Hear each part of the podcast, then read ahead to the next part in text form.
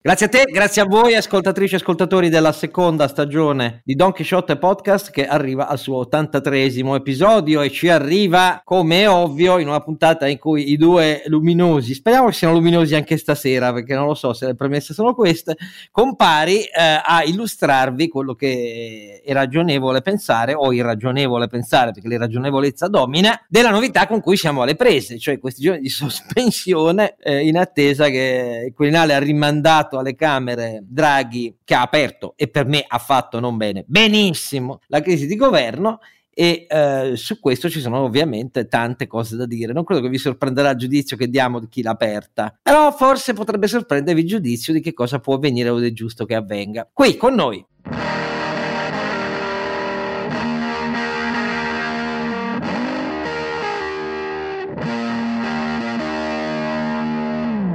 Eh, Don Quixote e Oscar Giannino, un Don Quixote che si sente di fronte a quello che avviene senza, sempre più convinto di lottare per cause irreali eh, e però insomma il Parlamento è iniziato in questo modo, ripeto sempre, gli italiani hanno dato a Camera e Senato all'inizio di questa legislatura più del 32% ai 5 Stelle, più del 17% alla Lega e quindi era un Parlamento in cui c'era la maggioranza con cui è iniziata questa legislatura. Così nasce, così muore questa legislatura. Altro che il populismo è finito, come hanno scritto troppi autorevoli giornalisti quando è nato il governo Draghi.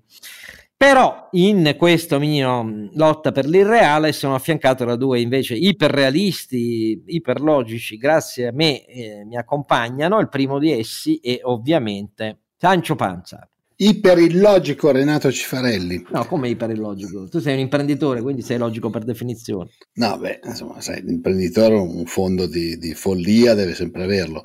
Vi ricordo donchisciottepodcast.it è il nostro sito dove trovate i link per iscrivervi sulle piattaforme o per far iscrivere gli amici sulle piattaforme di podcast e i link per fare donazioni di cui sempre vi ringraziamo perché ci aiutano a tirare avanti questa baraccona. Ah, baracchina, dai, un baracchino. No? Baracchetta. Eh, comunque, Marchetta. la speranza è di non lasciarvi ad agosto. Stiamo facendo l'impossibile, cari ascoltatori. Ma poi abbiamo eh, il nostro faro di Alessandria. Anche perché l'aria è frizzante, eh, Oscar. Ma no, l'aria è veramente terrificante, cioè 40 gradi senza acqua. Eh, ma dico, per fortuna abbiamo il nostro faro di Alessandria, Asti, Cuneo, Novara e Vercelli. Beh, beh, se mi dimentichi Biella, non ho capito cosa c'entra. Cioè, poi Torino, volendo dire anche, no? Eh. Cioè, uno che si chiama Carlo Alberto, secondo te Adesso a che ambito geografico deve fare riferimento? Non ho capito. Ah, ah, so. Avanti Savoia. Non lo so. Savoia. Ma no, è il re tentenna, Carlo Alberto. Ma che dite, scusa? Il re Vabbè, ho capito, però ha dato a base dello Statuto Albertino che ancora oggi informa la nostra Costituzione italiana che ricorda a tutti noi come devono essere gestiti eh, i rapporti fra governo e Parlamento, per dirne una. o, o, le crisi di governo, tanto per entrare no, subito nel merito. Un uomo che si è sempre pentito di quello che ha fatto, caro Alberto, questo è il, è il modo in cui è passato alla storia. Però, de- detto questo, tu non sei così, grazie al cielo, quindi non evocare Carlo Alberto come precedente, cioè io sei centomila volte meglio, ma detto tutto questo, l'avete già sentito, è il professor cioè il nostro Ronzinante è il eh, Carlo Alberto Carnevale Maffè, buonasera a tutti. allora, mm, io vi direi che questa volta mh, mm, è meglio che inizi Carlo Alberto, perché Carlo Alberto ha fatto una serie di interventi strepitosi nell'ultimo episodio che è piaciuto tantissimo perché uh, ha preso a verberate il pessimismo sulla condizione mh, mm, economica non solo italiana ma ha illustrato che cosa sarebbe logico dedurre dai dati che si vedono di fronte alla sfida russa per l'energia, per i problemi italiani e così via. Questa volta il problema è la crisi aperta dai 5 Stelle, alcuni dicono che è stata Draghi ad aprirla, a me scappa da ridere, però io voglio sapere che cosa pensa lui, di quello che sia giusto, che è logico aspettarsi adesso di qui a mercoledì. Ma penso che il professor Mario Draghi stia facendo i capricci, caro Oscar perché dar retta, considerare rilevanti, eh, come dire, mh, le elucubrazioni parapsicologiche di una banda di irresponsabili impreparati come i senatori del Movimento 5 Stelle non è un segnale di grande intelligenza e secondo me è anche un errore istituzionale, quindi fa molto bene il Presidente della Repubblica a, eh, a non accogliere dimissioni un po' nervosette, se posso dire, un po', un po da adesso vado via col pallone, no? Eh, che sono quelle che sono state date da, da, da Mario Draghi, il quale ovviamente, come dire, umanamente gli siamo vicini perché francamente al suo posto non, non, non so chi avrebbe accettato di, di, di svolgere un, un, incarico di questo genere, ricordo, gratis, eh, con,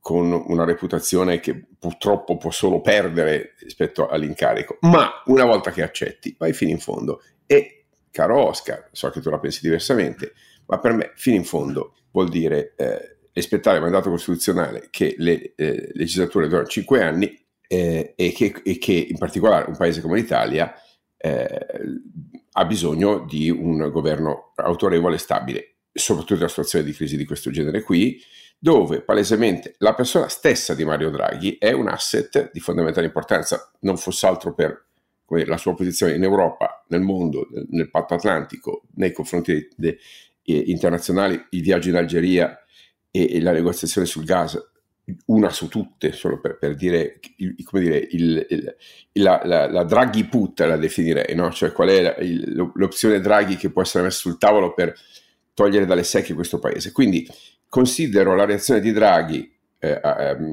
di, di, di mettersi comprensibile, di, conferm- di, eventualmente confermare le proprie dimissioni a fronte del fatto che non ha avuto un voto di sfiducia da parte del Parlamento e con tutta probabilità non lo otterrà un voto di sfiducia perché dovrà chiederlo, questo è il senso del, eh, del mandato di Mattarella che va rispettato, perché se ti rimandano alle Camere e ti dice chiedi il voto di fiducia, lo devi chiedere. E se te lo danno fai il santo favore di, eh, di continuare il servizio al paese, te la metti via eh, fai un atto di umiltà, visto che hai l'intelligenza per farlo, hai la preparazione per farlo, hai le richieste internazionali perché tu continui a farlo, mi spiace, ma questo paese non merita che alle eh, assurdità, alle inaccettabili, ai, ai sabo- posso dire ai sabotaggi politici per, per, per interessi esterni, non, non so che altro dire di questa banda di sciamannati, non, non, merita che la risposta di Mario Draghi sia un puntuto e un, e un eh, nervosetto eh, atto di, di, non gioco più, me ne vado, ecco per citare Mina. No, mi dispiace Mario Draghi, tu adesso stai qua e porti a casa il risultato in nome di questo paese, eh, perché dare importanza a, eh, a, questa gente è un atto, questo sì, di, di scarsa sensibilità istituzionale. Mi dispiace, ma ha ragione mille volte eh, eh, Sergio Mattarella a non accettare di, dimissioni che, per quanto comprensibili, non sono giustificabili. Questa è la mia semplice posizione. Tutto qua. Bene, sentiamo Renato. Renato?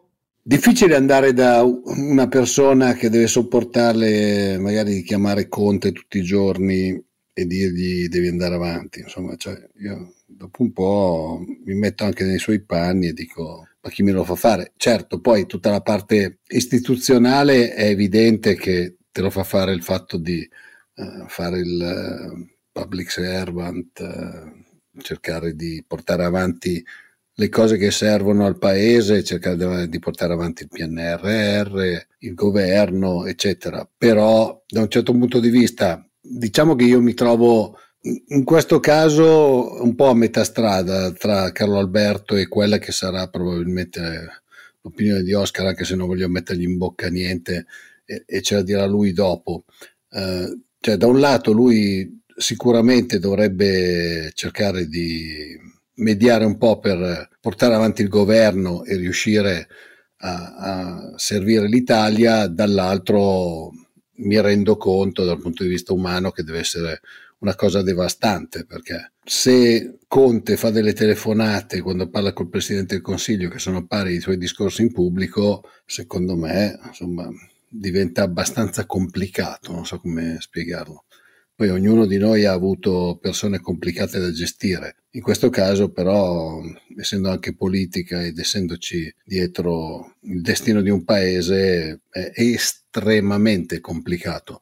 Dopodiché la verità vera è che siamo noi che abbiamo votato, noi come elettori, non sto dicendo ognuno poi eh, ha votato o non votato, per, visto che l'astensionismo negli ultimi anni è molto alto, ha votato per quello in cui credeva, però siamo noi elettori che abbiamo formato questo Parlamento di gente, diciamo, non all'altezza per, fare, per fargli un complimento Vorrei ricordare che quando noi è capitato, criticavamo eh, il fatto del voto ai 5 Stelle, la risposta era sempre: Ah, ma voi siete contro il rinnovamento, contro queste persone, sono onesti, portiamo il rinnovamento, peggio di quelli di prima non potranno essere, tutta una serie di queste cose qua.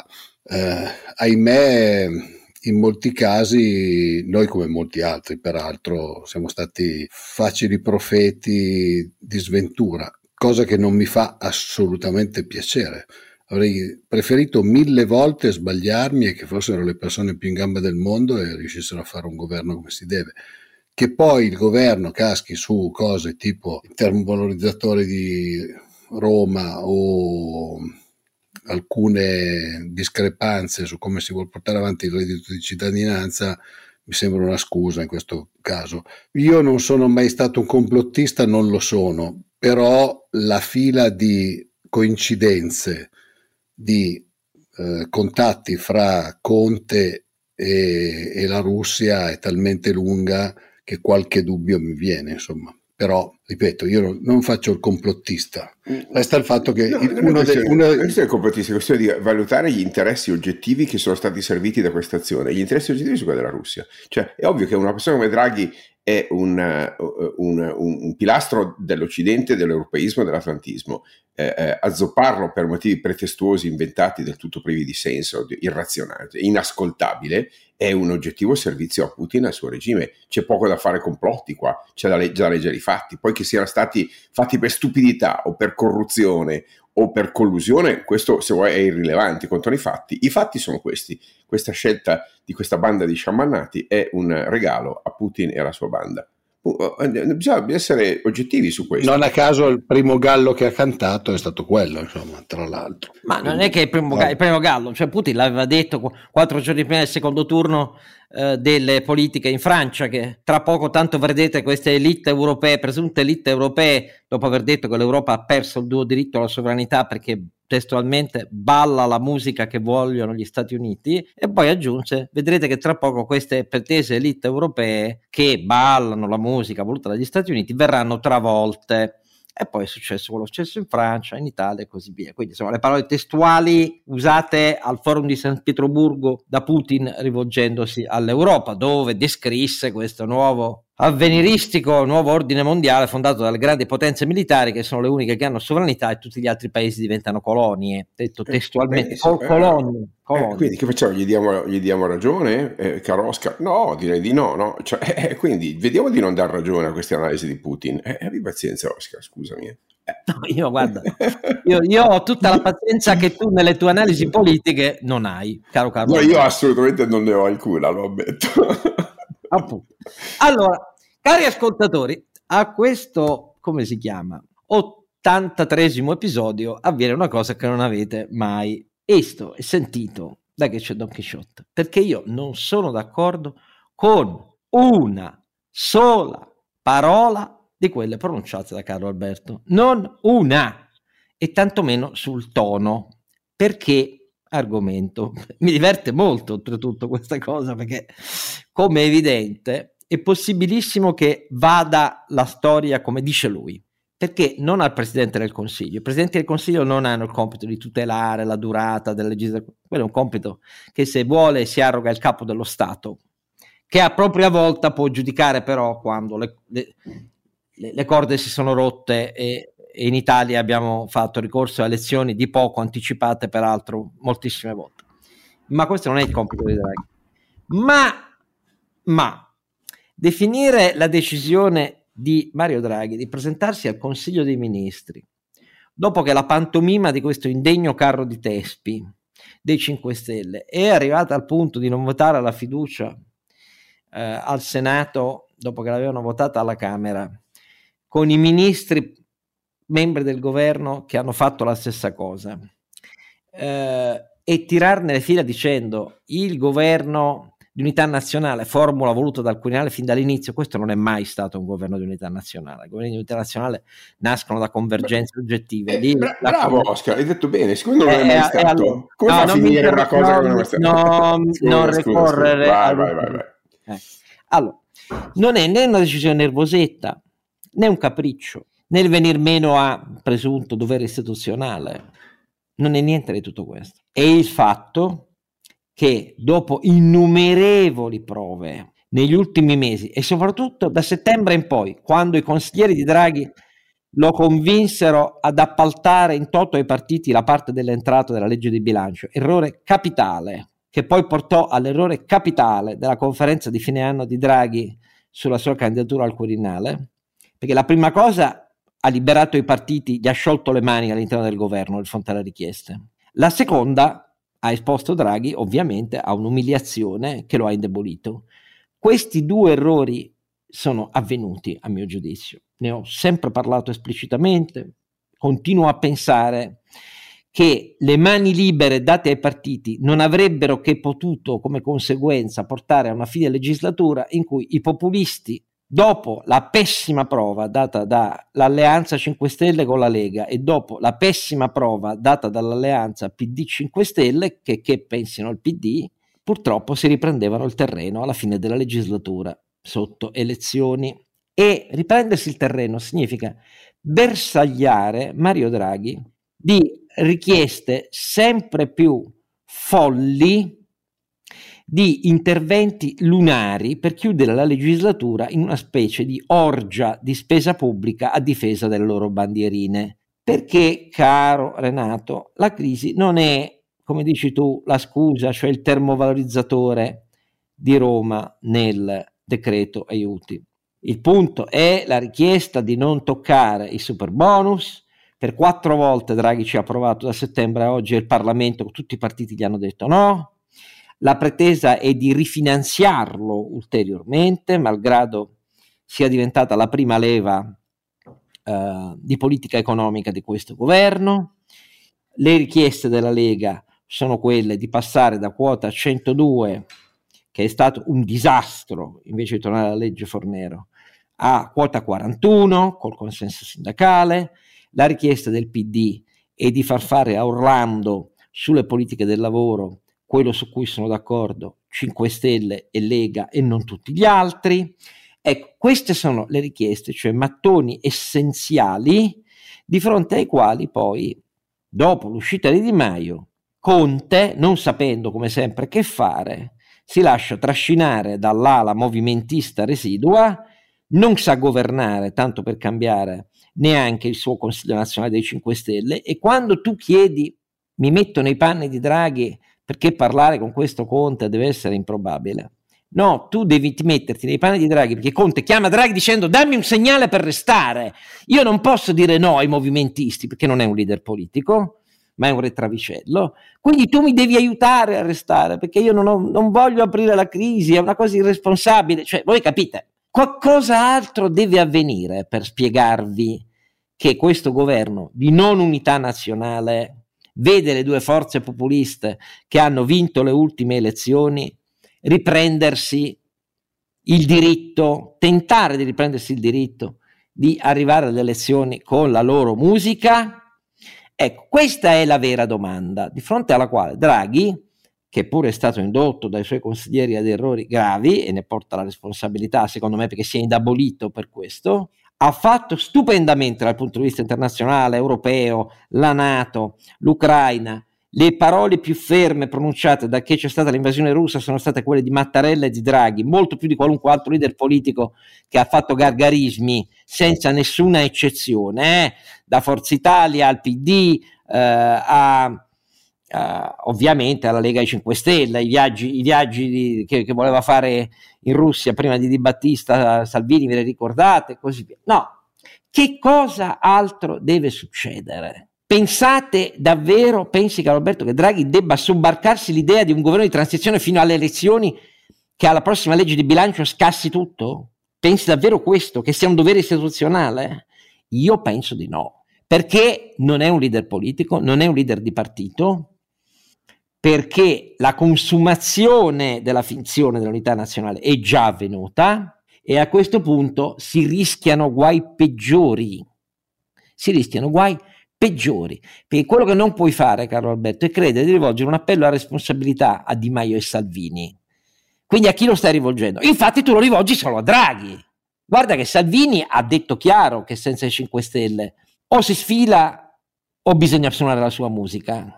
Guarda che Berlusconi non si può permettere, anche se si è venduto sui giornali, metto in riga io Salvini. Ma cosa metti in riga tu Salvini? Tu alle prossime elezioni devi restare unito alla Meloni e a Salvini per le briciole.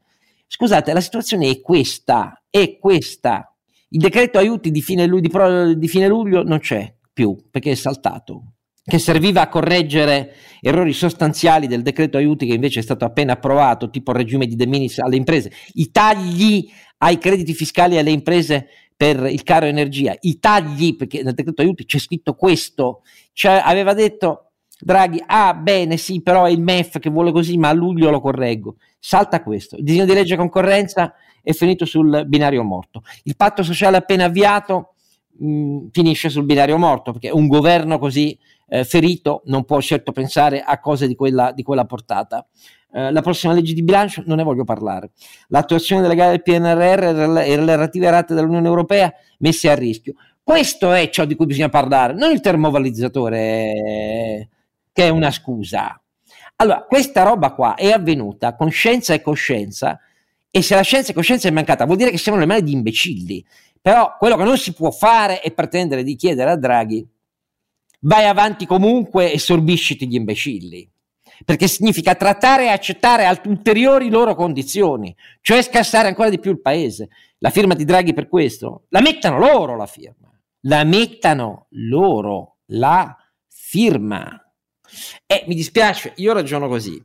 Poi può essere che vada, come dice Carlo Alberto, ma di qui a pensare che i venti dei partiti tornano nel sacco si fanno chiudere e c'è una grande stagione di responsabilità nei prossimi mesi, bisogna essere drogati, Carlo Alberto, per sognare una cosa Ma chi pensa a una cosa di questo genere? Oh, Ma, allora, però, attenti, allora, l'imbecillità di questa gente non è un risultato, è la premessa del governo Draghi. Forse per, non è chiaro. Per, allora, per fare cosa resta? Me lo spieghi? Per fare, per fare, quello che è possibile, quello che ha fatto in maniera, diciamo, più che dignitosa in questi mesi, e cioè tenere la barra dritta di questo paese in Europa e sull'Alleanza Atlantica e dare un contributo fondamentale all'Europa. E il ruolo di Draghi ben, ben, va ben oltre i confini di questo paese e quindi in questo momento dire, Draghi non è solo il Presidente del Consiglio della Repubblica Italiana, è un pilastro fondamentale del modello occidentale e, e, quindi andarsene col pallone non è un segnale, secondo me. Ma lui eh, se ne va col pallone? Eh sì, lui se ne va col pallone perché ovviamente dietro lui ci stanno i mercati, la BCE, eh, il rapporto con la Yellen e con, e con l'America. E insomma, dai, quando dico che mi spiace, ma dà un'importanza assolutamente immeritata agli, all'imbecillità, ripeto che è premessa e non conclusione. Eh, e, e, quel poco che, se, siccome questi erano già imbecilli prima, non è che sono imbecilli adesso, quello che ha fatto è comunque molto meglio di quello che può fare ragionevolmente qualcun altro al suo posto, perché non ne abbiamo altri di Mario Draghi. Quindi, posto che tutto quello che hai detto è purtroppo molto ragionevole e probabile, ma non è certo. E quando dici Salvini c'ha ricatti, e beh, che abbia il coraggio di andare in Parlamento e votarglielo contro, vediamo cosa fanno gli elettori, sai, no? Anche, anche quello lì ha parlato molto, ma poi alla fine eh, dire, no, non è riuscito a mettere nel non, è, riusci- non no, è riuscito in questa legislatura Salvini a ottenere tutto quello che voleva? No, non con Mario Draghi, ah, assolutamente. No, no, no, no noi abbiamo, con, Mario, abbiamo con, Mario, con, Mario, Draghi è riuscito a, a, a fare altri prepensionamenti, sì, esattamente come il reddito di cittadinanza scorso. No, il saldo complessivo, il saldo complessivo della, dell'attività di Draghi è, è, positivo. Il saldo complessivo è che a settembre, con l'ultima legge di bilancio, hanno rifinanziato i prepensionamenti ai, ai, alla Lega si è inabissato il tentativo di fare una riforma fiscale organica che uscisse dalla sottrazione crescente con le tariffe flat agli autonomi di eh, base imponibile sì, all'IRPEF. Um, I 5 Stelle hanno ottenuto la conferma dei bonus e super bonus, quindi hanno ottenuto tutto quello che volevano. No, non è vero, non è vero e comunque sia l'anno scorso il PIL ha fatto più 6,6, quest'anno fa 2,5, 3, per sono risultati di... molto... E quindi vuol dire, scusa, ma vuol dire che i dati oggettivi danno ragione a me, poi che sia tutto perfetto no, Ma l'Italia per la prima volta nella storia fa due stai, anni di crescita stai, superiore. Come eh. tutte le persone in difficoltà, provi a cambiare argomento. No, no, no, è la dimostrazione che il contributo di, del governo Draghi alla crescita del paese è positivo. Eh, Ma questo, questo, tu dici poi sono, non è tutto perfetto. Eh, so, hai ragione. Chi l'ha, chi l'ha messo in dubbio? Io ti sto parlando di un governo inchiavardato dall'inizio all'idea che dovevano restare tutti insieme e secondo me una forzatura perché ripeto c'era l'idea del PNRR e cambiare con più efficienza il piano vaccinale. Queste due cose le ha fatte stupendamente. E quindi vedi che il contributo l'ha dato. cioè. Poi, quando i pezzi si sottraggono e vanno per la propria strada, quella formula muore. Tu dici, bisogna fottersene che muoia.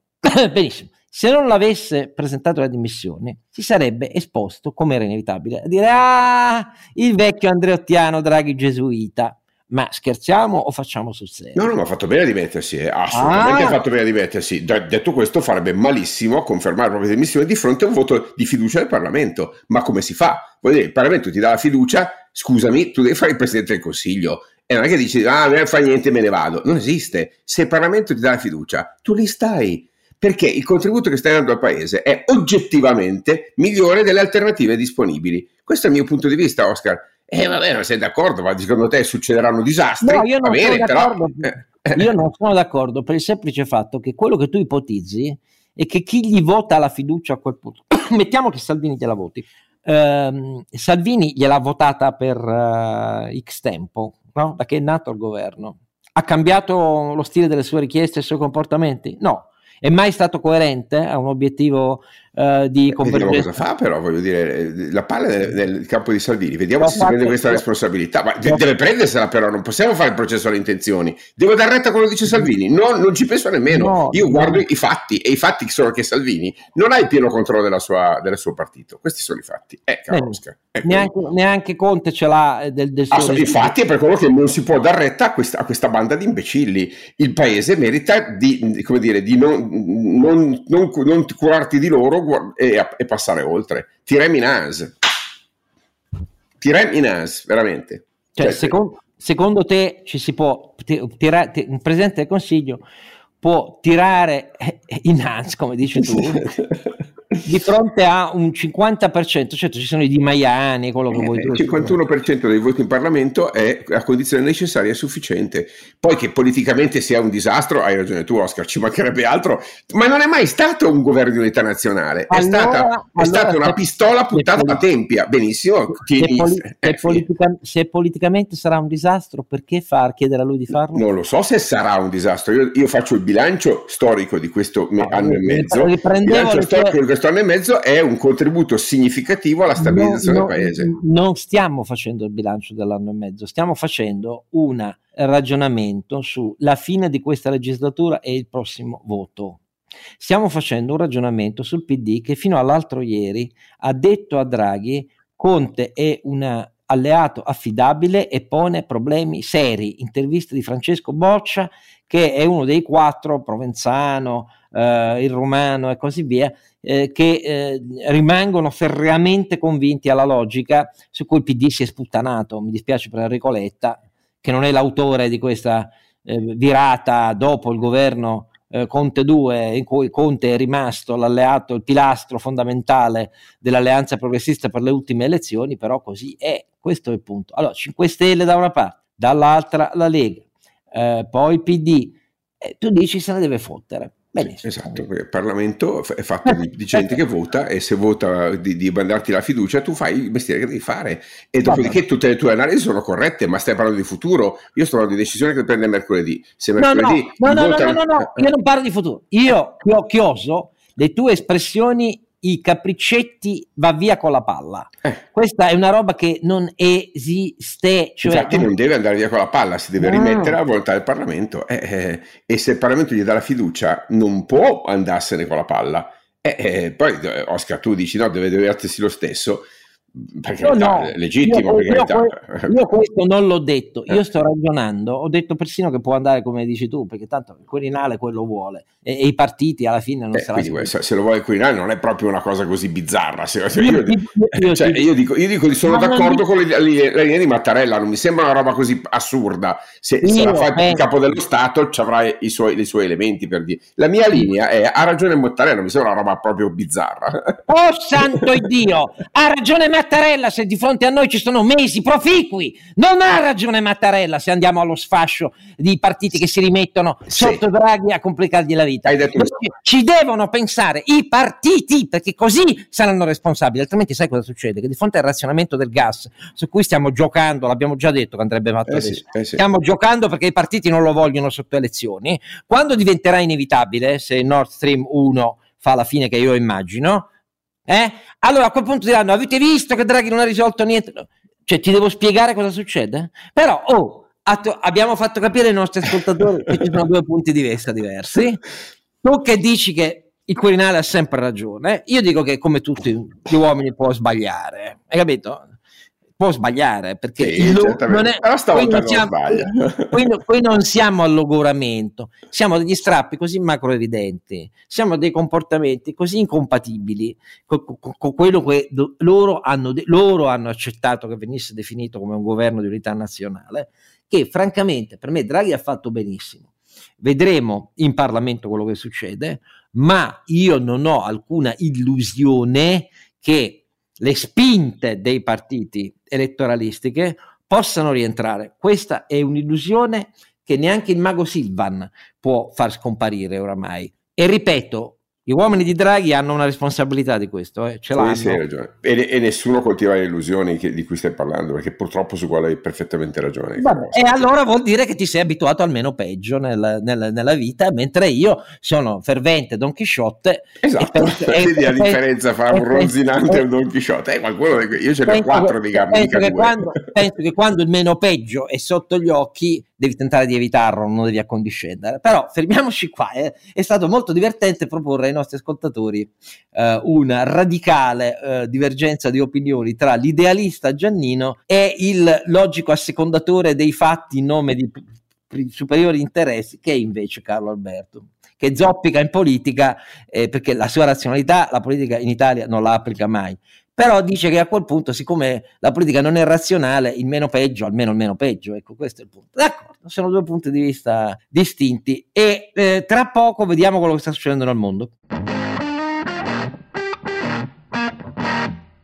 Ragazzi, la Cina sarà un dato congiunturale, ma insomma, il secondo trimestre Beh, una buona notizia, Oscar, scusami, finalmente non, non bellissimo. Oh, vogliamo dire cosa è successo? Vogliamo, no? vogliamo, dire che la Cina è bloccata da sei mesi, mio Dio, che non si viaggia, non si lavora, ci sono milioni di container fermi sui porti, ci ha fatto tre mesi e mezzo di lockdown, quindi i numeri sono la conseguenza di decisioni scellerate di politica sanitaria e di controllo sociale da parte del Partito Comunista Cinese e, e, e purtroppo l'economia ha le sue conseguenze. Se, se ti, ti, affidi al governo di una banda di, di incapaci, da, da, questo punto di vista, perché da un altro punto di vista sono bravissimi, ok? E i, i risultati sono questi. E meno male che i cinesi accorgono che la promessa della crescita infinita è una promessa oh, falsa. Vuoi stare un po' zitto? I risultati sono, ricordiamo che serata, che serata, che serata. Eh, tu certo ti diverti come se fossi uno spettatore, ma guarda allora, più 0,4 di crescita annuale e meno 2,3, meno 2, sì, meno 2 rotti di congiunturale. Insomma, roba che non si vedevano da decenni in Cina. Diciamo, per essere la fabbrica del mondo, hai ragione tu, queste sono le spiegazioni, le ragioni. Però, in un mondo nel quale eh, l'Unione Europea frena, frena, frena, frena, frena, eh, gli Stati Uniti tossicchiano, eh, sia pure con ben altre fondamentali, lo abbiamo sempre spiegato, e con il dollaro forte che li aiuta. Però detto tutto questo, insomma, non è una notizia così secondaria, cioè il ricentrarsi della Cina su se stessa da questa frenata eh, prende una spinta ulteriore e questo è uno degli aspetti che hanno determinato grosse conseguenze negli ultimi anni alle nostre recenti spalle eh, su la riformulazione delle catene di fornitura delle catene globali del valore. Ecco, la globalizzazione non è morta, cambia come sempre, però questi dati obbligano il Partito Comunista Cinese a mettere la testa con tripla energia nella difesa dell'autocentramento della Cina, ecco, eh, nell'affrontare oltretutto anche pro- problemi immobiliari che insieme al credito non ufficiale cinese sono un bel problema dopo troppi anni di crescita degli investimenti immobiliari eh, come drive di crescita della Cina e così via. Però insomma, loro in realtà rimangono titolari di un programma di eccellenza nelle tecnologie di punte mondiali che è invidiabile. Eh, questi, dati, questi, dati, non lo mettono in discussione, però hanno conseguenze sull'intero mondo avanzato. Ecco, come dire. È un bagno d'umiltà anche per questi autocrati che promettevano magnifiche sorti progressive, invece si scontrano con la dura realtà, cioè se sbagli politiche sanitarie e politiche finanziarie, perché non dico, cioè, la sequenza di fallimenti, di, di, problemi giustamente che poi emergono, so, di shadow banking, di, il, il, settore immobiliare delle infrastrutture è stato pompato oltre ogni logica, drogato oltre ogni logica, alla fine si pagano queste cose. Si pagano, caro Oscar. È chiaro che poi l'economia tira, tira le righe e, e la realtà chiede, chiede conto dei suoi fatti. E qui la Cina paga un, un decennio di eh, crescita drogata, politicamente orientata, controllata dallo Stato. Siccome è peggiorato negli ultimi due o tre anni, ovviamente adesso le contraddizioni emergono. Io quando dico che non è una brutta notizia, spero sempre che i, i milioni, il miliardo di cinesi che non sono tutt'altro che stupidi, eh, queste cose cominciano a capirle e, e, e secondo me questi sono i bei segnali per cui anche la Cina prima o poi potrà vedere la fine di un regime comunista che ha fatto il suo tempo ed è ora che venga definitivamente messo nel, nel, nel, nel dimenticatoio della storia. E sono i primi segnali. Quello qualche dubbio in più. Io, e invece io no, e io penso che siano i primi segnali di una, di, di, delle prime crepe di un, di un ciclo politico che eh, non può che, che, terminare. Non può che terminare perché, perché, perché l'apertura, perché le, gli scambi, perché alla fine corrompono giustamente il, il presidio imperiale e, e n- non ce la fai a, a, tenere sotto disciplina un popolo come quello. Eh, la Cina merita di più, merita molto di più di questo partito comunista. Che meriti di più, sì, che il partito comunista cinese non abbia fatto passi avanti mostruosi anche tecnologici nel controllo sociale ecco, non lo sottovaluterei come problema oltretutto la cultura alle spalle ma guarda io non penso che diventino improvvisamente dei, dei liberal democratici no, no? però penso che sia una transizione eh, una, e, e, quindi mi aspetto e spero che, che anche a livello del Partito Comunista si avvii un ciclo di riforme significative. Spero perché, perché comunque la preparazione, il rigore, l'intelligenza, veramente, e, e la, la, capacità di leggere i fatti dell'elite cinese non è assolutamente paragonabile eh, a, a, quella che vediamo in altre autocrazie. Quindi rimane un paese di straordinario eh, che appunto merita di più e, e queste crisi secondo me insegnano. insegnano. Eh, quindi, caro Oscar, tu, io vedo il bicchiere mezzo pieno perché eh, frequento la Cina, ho tanti studenti cinesi, lo vedo mezzo pieno perché comunque la voglia di lavorare, la voglia di innovare, la voglia di far bene, la fame di, di innovazione che vedo eh, ne, negli occhi e nelle scelte dei cinesi è straordinaria e vorrei averne un pezzo no, anche da noi, invece purtroppo di invidiarla, come la invidio ai californiani in certi casi. No? Poi ovviamente non scambierei mai il nostro stile di vita, le nostre istituzioni con le loro, però, però, però non possiamo buttare no, dire, l'energia cinese con... Questo non c'è eh, dubbio. Eh, Io voglio solo sperare però che questo non porti l'elite, quella in alto, Xi Jinping, a pensare che questa promessa che lui ha fatto a se stesso, cioè prima di finire il suo mandato, compiere l'operazione Taiwan, cioè il ritorno alla mainland della ex Formosa, non sia una via d'uscita di questa situazione. Il rischio c'è, eh? attenzione, e la Cina si è molto ben preparata militarmente in questi anni, a differenza della Russia, come si vede.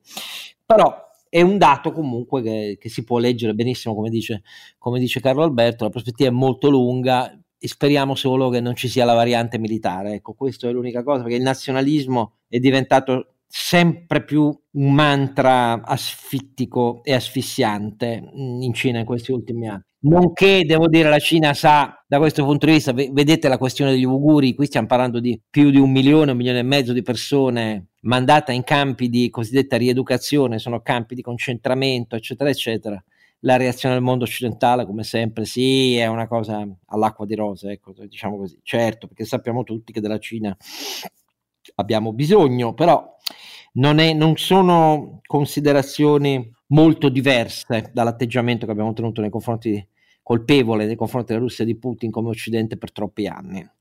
Sulla Russia di Putin invece voglio dire due cose. Primo, eh, è praticamente una settimana che la situazione sul terreno viene letta dagli osservatori militari come una grande pausa delle operazioni militari terrestri, tranne l'artiglieria e il bombardamento, perché la tattica è quella, terra bruciata, pochi chilometri ogni x giorni, ma terra bruciata.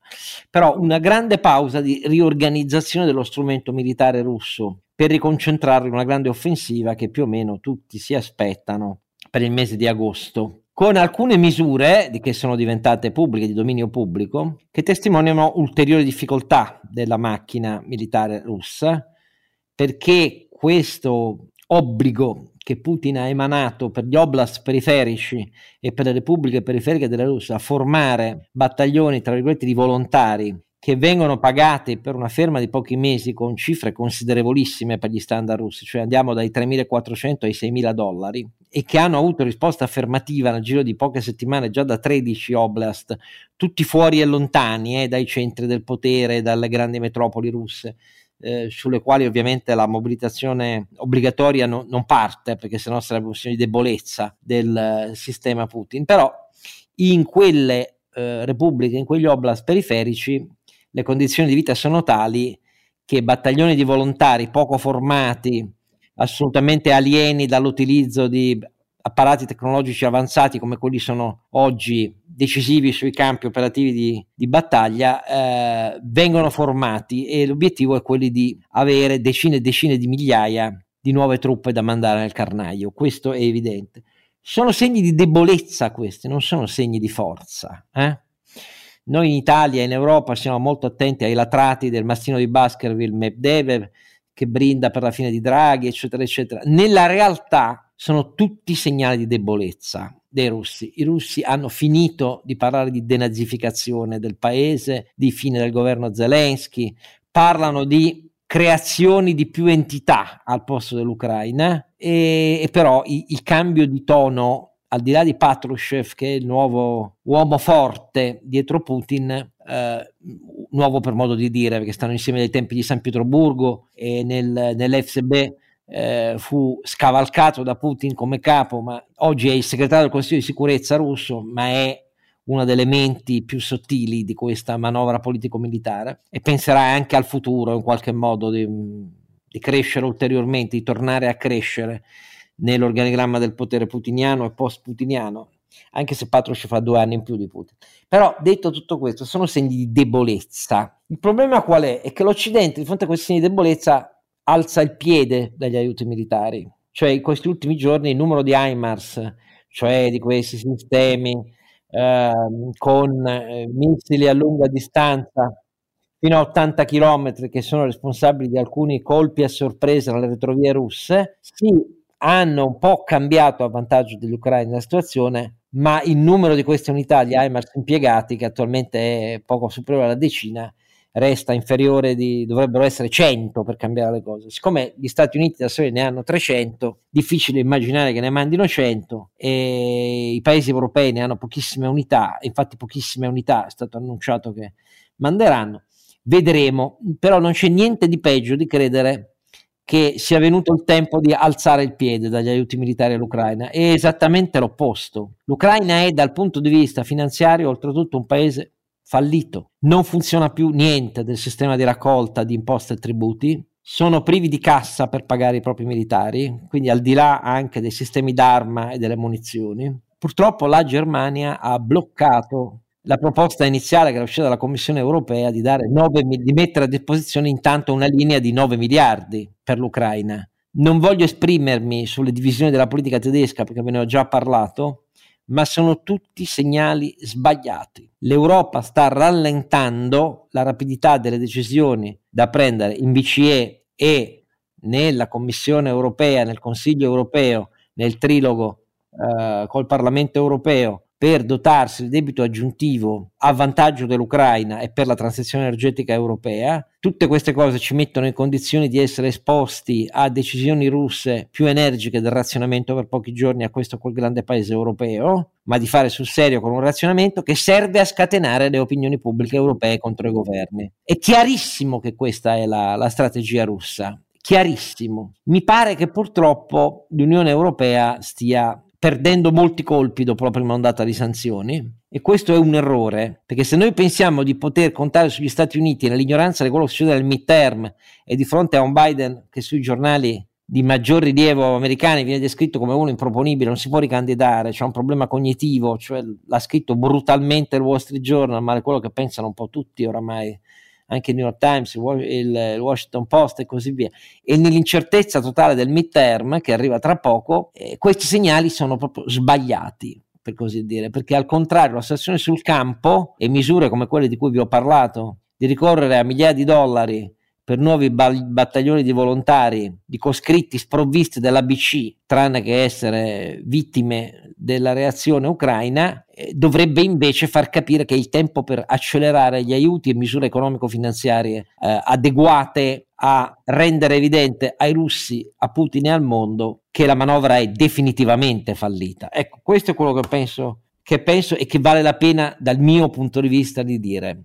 Ciao Alberto, che pensi? Ah, che purtroppo hai ragione ed è una buona ragione eh, per cui ti, ti dico che eh, avere Mario Draghi non solo Presidente del Consiglio italiano, ma pilastro del, del, del polo occidentale, trascende, scusami, le, eh, le lucubrazioni di, di, di, qualche forza politica nazionale, tutto qua. Era, era azzeccato il titolo di politico, politico UE, la testata online sì. eh, politico europeo, che diceva i partiti si liberano di Draghi quando l'Europa ne ha bisogno. Sì, L'Europa ne ha bisogno, l'Occidente ne ha bisogno, in questo senso che dire, la responsabilità ha un perimetro più ampio e, e dovrebbe prevalere quella, quella valutazione oggi. Però posso chiudere questa puntata con una eccellente notizia eh, lo dico come dire da tecnico del settore. Ne abbiamo bisogno, ne abbiamo, bis- ne abbiamo bisogno. Eh, sì, eh, è stata definitivamente approvata la riforma dei cosiddetti ITS che cambiano nome, cambiano progetto, cambiano struttura e forse sono un primo segnale di risaldatura tra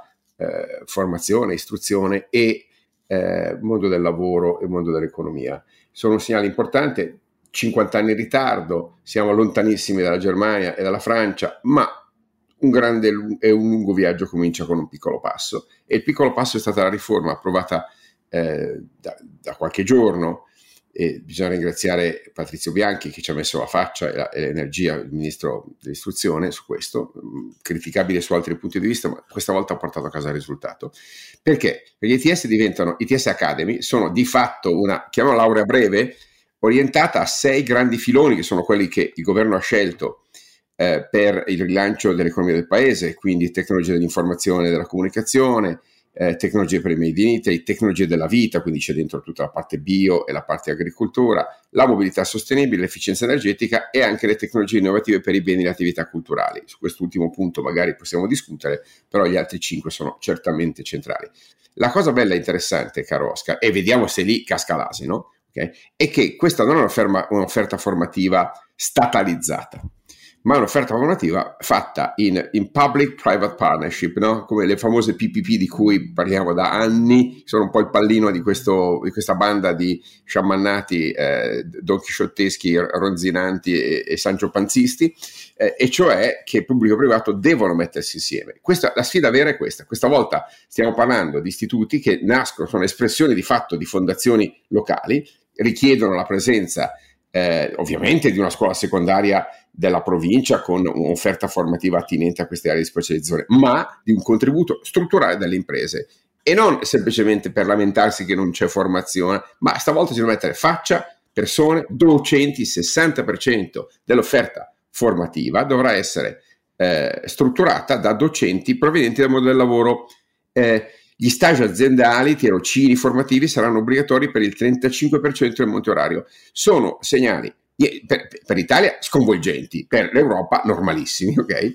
Um, tant'è vero, sono talmente sconvolgenti che i, i, la CGL e un pezzo del sindacato più retrivo si è subito premurata di dire ah, la scuola al servizio del capitalismo. Eh, Deo grazias, eh, meno male che invece questa cosa qua chiama le imprese e questo sì, vediamo se se la caveranno. Confindustria ci ha messo la faccia e ha voluto fortissimamente questo progetto, va dato atto a Confindustria di avere giocato eh, chiarissimo su questo fronte, ma la governance che prevede appunto che questi ITS siano addirittura, come dire, indirizzati, il, il, preside, il presidente di questi ITS dovrà essere espressione del mondo delle imprese, quindi stavolta le imprese non si possono tirare indietro no?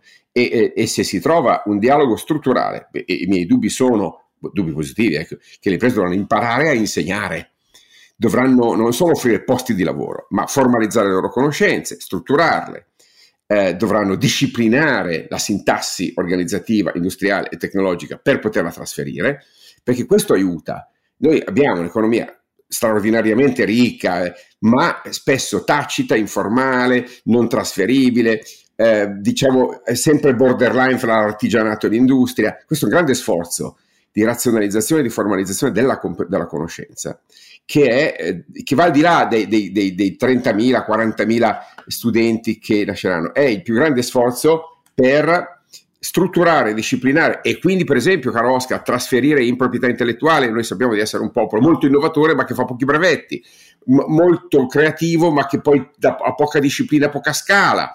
Allora, per quanto poco possa eh, rappresentare questa, questo cambiamento è un segnale molto importante ai giovani perché a questo punto non possono più avere scuse del ah ma non so cosa fare. L'82-83% di, eh, diciamo di, di, di, successo professionale degli ITS attuali, che, no, che non sono mh, ancora ecco, in questa nuova forma, fa ben presagire, cioè la verità che abbiamo parlato tante volte, c'è un gap spaventoso, stiamo parlando di quasi il 42% di difficoltà di reperimento di, di, posizioni professionali nel mondo dei giovani, dati AMPAL degli ultimi mesi. Ecco, eh, al di là della, dell'offerta di avvicinamento al mondo del lavoro, questa sì che è politica attiva, caro Oscar, per i discenti, per me la cosa interessantissima è la sfida alle imprese. Sapranno le imprese imparare a insegnare? Questa è la grande domanda e speriamo che la risposta sia un bel sì rotondo e, e sonoro. Io mi auguro che anche altre associazioni datoriali raccolgano, perché sai,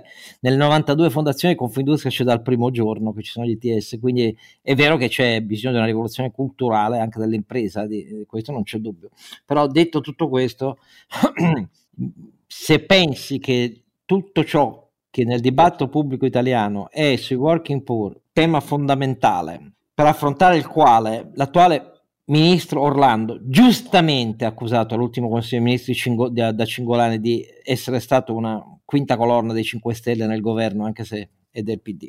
Per me, giustamente. Non ha voluto politiche attive del lavoro, non resta che questo, cioè la strada per centinaia di migliaia di posti di lavoro ben retribuiti, che è una, un'altra maniera per rispondere al problema dei working poor, che si devono formare nei cicli della secondaria superiore, come a tutti gli effetti viene considerata l'ETS Academy, anche se in realtà diventa una laurea professionalizzante, e del terziario superiore, cioè con più lauree professionalizzanti, costruite in una logica comune e con le imprese dentro, con le imprese dentro non solo perché finanziano, non solo perché insegnano, ma perché diventano un pezzo fondamentale dell'adeguamento permanente dell'offerta formativa dal punto di vista tecnologico, dalle innovazioni, per stare al passo con i tempi e non come i vecchi istituti tecnici industriali che avevano eh, macchinari del ciclo fordista, per così dire, e docenti impregnati di quella stessa cultura. Questa è sicuramente un'altra cosa. Come sai, a occuparci di questa roba siamo una minoranza assoluta, ci crede Confindustria, il resto delle associazioni datoriali voglio vederlo, perché eh, siccome in molti distretti industriali fondamentali, ex distretti, in molte filiere, la parte per esempio che esercitano le associazioni artigiane nella meccanica fine al servizio di grandi specializzazioni, per esempio nel distretto, nell'area Modena-Reggio Emilia eh, dell'automotive avanzato, grazie all'impegno di quelle due università su questi progetti, ecco lì, la parte che in realtà viene da artigiani è molto più elevato di quello che si pensa in un mondo che continua a ragionare sul fordismo della sola industria manifatturiera Quindi c'è bisogno di una complessiva presa di coscienza, di una sfida raccolta da tutte le associazioni datoriali. Io la vedo così e non escludo affatto il terziario e così via, che sembra sempre che non esista nel nostro paese, ma è il 75% del valore aggiunto del PIL e quindi o c'è una logica di miglioramento del capitale umano, delle tecnologie, dell'innovazione anche lì, oppure la produttività italiana resta stagnante. Questa è la lezione di questi anni che ripetiamo incessantemente. Chissà cosa ne pensa Renato, eh, da eh, dire, stakeholder direttamente coinvolto in questo, questo progetto? Ma io ho sempre considerato gli ITS un ritorno al passato. Non dimentichiamoci che la maggior parte delle scuole professionali ai tempi furono fondate da aziende eh, che fondavano allora la situazione naturalmente era completamente diversa. Non dimentichiamoci che non c'era sicuramente il livello di istruzione che c'è adesso, però eh, in moltissimi casi furono le aziende che avevano fondato quelli che erano allora gli IT o le scuole professionali, come si chiamavano una volta. All'urlo di fuori le aziende dalla scuola, negli anni abbiamo visto quello che è capitato. Sicuramente sono una grandissima opportunità in questo momento per cercare di avvicinare il mondo delle imprese alla, alla formazione, ma perché il mondo delle imprese sta cambiando tantissimo, mentre i programmi formativi sono fatti spessissimo su temi, diciamo, non, non esattamente allineati a come le aziende lavorano, lavorano in questo momento e quindi ben venga se come aziende la for- avremo la forza. Uno dei grossi problemi che vedo è quello che accennavi prima, in- insegnare un mestiere e chi, lo, chi, in azienda ha le competenze non è detto che sappia anche insegnarle, um, però è una grande opportunità quella di far vedere all'interno degli ITS come lavorano le aziende facendo parlare le persone che in azienda ci lavorano. Io lo considero una grandissima opportunità per fortuna se ne stanno occupando molto anche le associazioni a cui partecipo io e quindi cioè, la, quello è un'opportunità per le persone. Guarda, facevo una riunione qualche giorno fa in cui si parlava di queste cose, tanto per chiarirci, anche a livello economico, se uno ha delle competenze abbastanza profonde su certe cose tipo manutentori, eh, programmatori di macchine CNC, o cose di questo genere hanno tendenzialmente in alcune aree del paese, naturalmente quelle a maggiore occupazione, degli stipendi che tu in ufficio probabilmente non, non raggiungerai mai. Parliamo anche dei tornitori o quelli che sanno usare macchine utensili. Eh. Quindi queste cose vanno fatte capire anche ai nostri ragazzi per fargli capire che le aziende non sono più quelle dell'inizio Novecento, cioè non vanno là a fare Charlie Chaplin eh, del dittatore o a battere il ferro tutto il giorno col martello facendolo passare nel forno a, a legna. In qualche caso magari sì, però solo per fare magari pezzi di grandissimo artigianato. Io voglio dire solo a chi ci ascolta, che magari non è tenuto a saperlo, che quando Renato adesso diceva una specie di ritorno al passato, non intendeva dire eh, ritorno al passato, cioè passo indietro, ma l'esatto opposto, cioè chi conosce sistematicamente il nord industriale sa che gli istituti tecnici sono nati quasi sempre da donazioni e iniziative di privati. Faccio un esempio concreto, cioè a Bologna, no? le scuole tecniche uh, Dini Valeriani nascono nel 1844 da uh, due lasciti di due filantropi, uno che era quello del professor Valeriani, appunto, che era un economista e matematico che dà un fracco di patrimonio, mentre l'altro era Giovanni Aldini, che era fisico nipote di Luigi Galvani e che dona tutto il suo gabinetto scientifico e lo mette a disposizione di un progetto di educazione tecnica collegata alle attività manifatturiere a Bologna. 1844 ed è una storia lunghissima da allora e che arriva alla statalizzazione perché poi subentra il comune, cioè la statalizzazione è recentissima, 2008-2009, ma resta l'istituto di alta formazione tecnica per definizione a Bologna dal 1844 perché sono i privati. Cose di questo genere sono nate in tutto il nord nell'Ottocento all'inizio del Novecento.